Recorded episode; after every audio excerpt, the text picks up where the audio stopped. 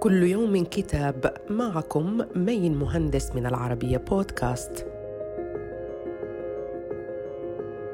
نتناول اليوم كتاب رأس المال والأيديولوجية للباحث الفرنسي توماس بيكتي. يبحث فيه مسألة اللامساواة وكيف تسعى المجتمعات البشرية إلى تبريرها عبر التاريخ ببناء منظومات أيديولوجية. ليشكل قراءة تاريخية للعالم بعيون رأسمالية من عصور ما قبل بدايات الإقطاع إلى احتجاجات السنوات الصفر الأخيرة في فرنسا مرورا بمراحل اقتصاد العبودية والكولونيالية.